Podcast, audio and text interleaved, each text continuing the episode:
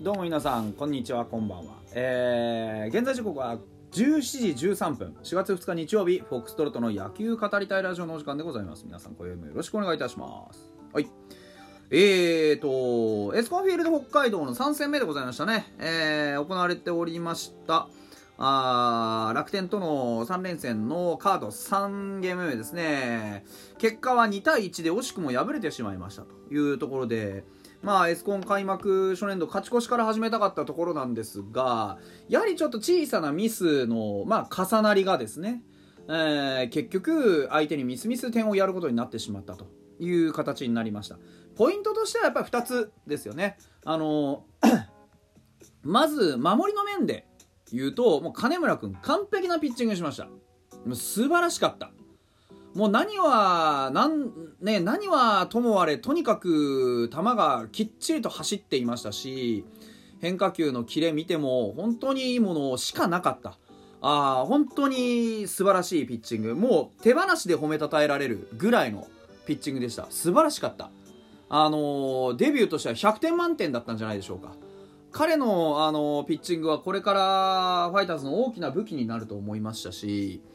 あの何はともあれ試合を作ることができる。で何ていうんですかねこう多少のピンチがあったんです。あったんですけどそのピンチだからといってねこれまでファイターズのピッチャーがよくやっていたあの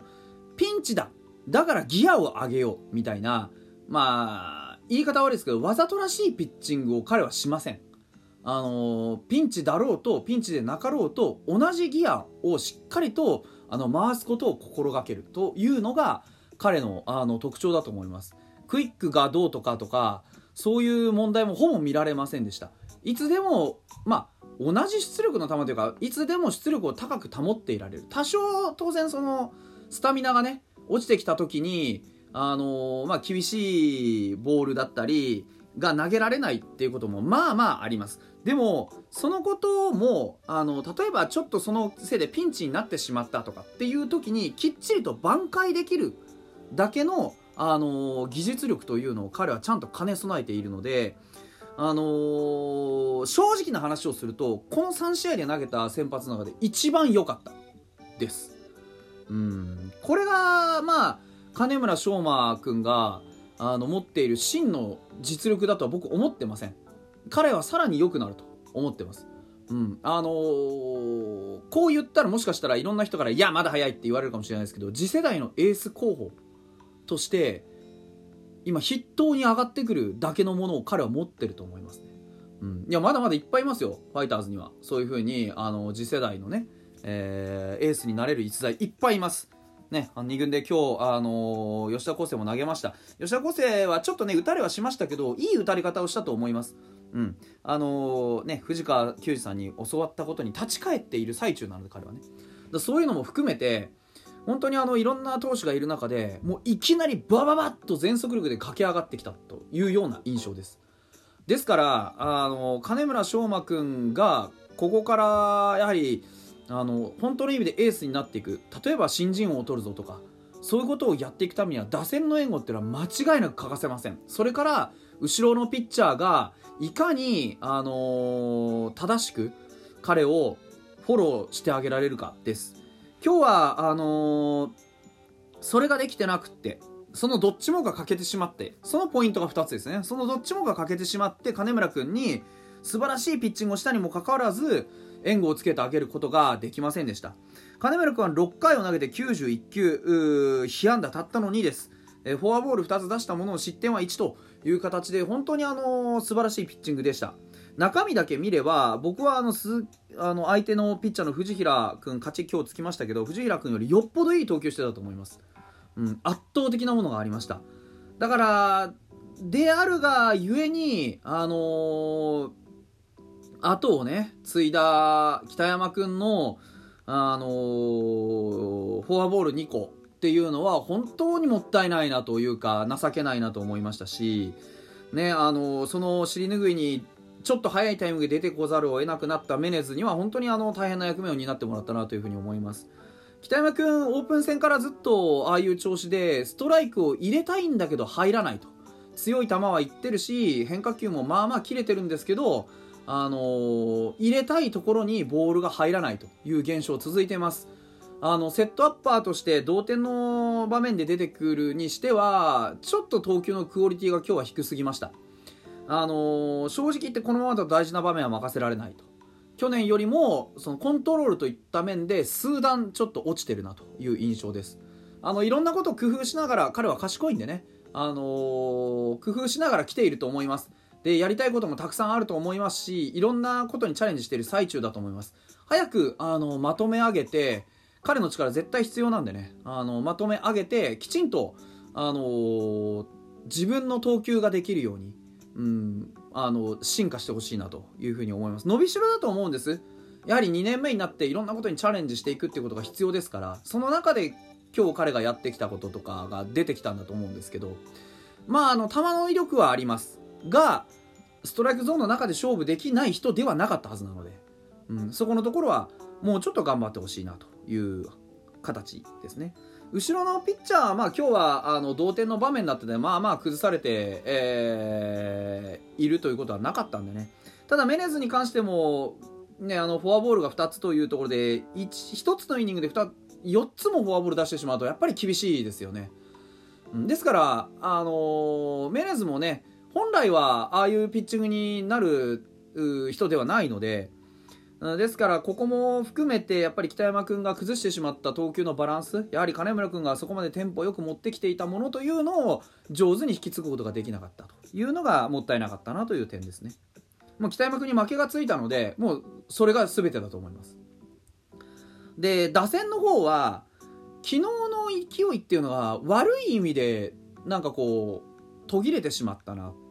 ていう印象ですね。昨日あれだけいいバッティングをしていた野村君のあの第1打席ですかね。あのー、まあ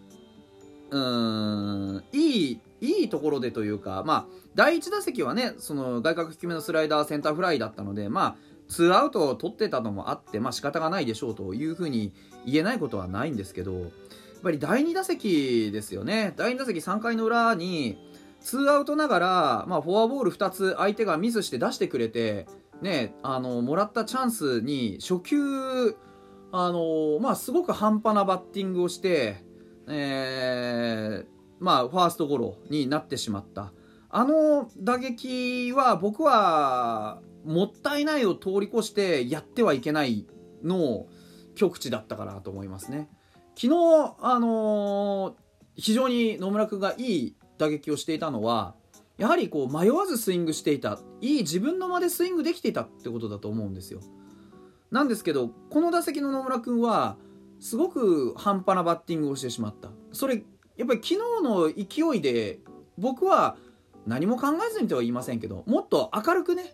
バット振り切ってほしかったなって思うんですよ。バット出すんだったら出す。出さないんだったら出さない。もう半端なスイングだけはしないでほしかった。うん。そこがまだまだあのー、野村君の4番になりきれてないところかなというふうに思います。野村君をやはり4番にしたいがためにねこのチームで今やっていただいているのでね、えー、新庄監督も彼は4番にふさわしいと言いながら結果がついてきてないことに対してはまあ彼は考えなく考えずに何も考えずにポンと振ればいけるでしょということを言っています。決して別に彼にあの打点を上げなさいとかホームランを打ちなさいとか何だったら勝たせなさいとも言ってないんですよね。どういうことかっていうとやっぱり彼がまだまだ4番にね、えー、比する実力を持っていないということを分かりつつもかつて栗山監督がね、あのー、中田翔を4番に据えて成長を促したように彼が新しい、あのー、ファイターズのね、えー、4番としてどういうふうにまあ成長していくのか。そこのところを今まさに、あのー、野村祐希に課しているんだと思います。ですからそういうことで言うとねやっぱり、あの必要なことは野村君はあのー、まあ言い方悪いですけどごちゃごちゃ考えずにまずしっかりとバットを振るということとあとはあのー、て言うんでしょうやっぱり、あの明るくするってことですよね。彼は自分はそういうキャラじゃないって言うかもしれないですけど僕はあのソフトバンクの元ソフトバンクのね今巨人の松田選手がそうだったように自分のキャラがどうとか言ってることではなくてチームのために必要だと思えば道家も演じる。それが僕はチームプレーになっていくんじゃないかと思うんですよ。僕はた,、ま、ただ黙ってバットを振るだけなんですって言うんだったら今のあの打撃と何も変わらないですしじゃあ君がバットが振れなくって背中でも見せられなかったらチームは負けちゃうんだよねっていうぐらいの責任があると思います。うん、あの別に杉谷みたく明るくしろって言ってないです。悔しい時は悔しいなっていう顔していいし打った時はよっしゃっていう昨日の今川君みたいね。なこともやっていい、うん、だって大谷翔平だってやるんですか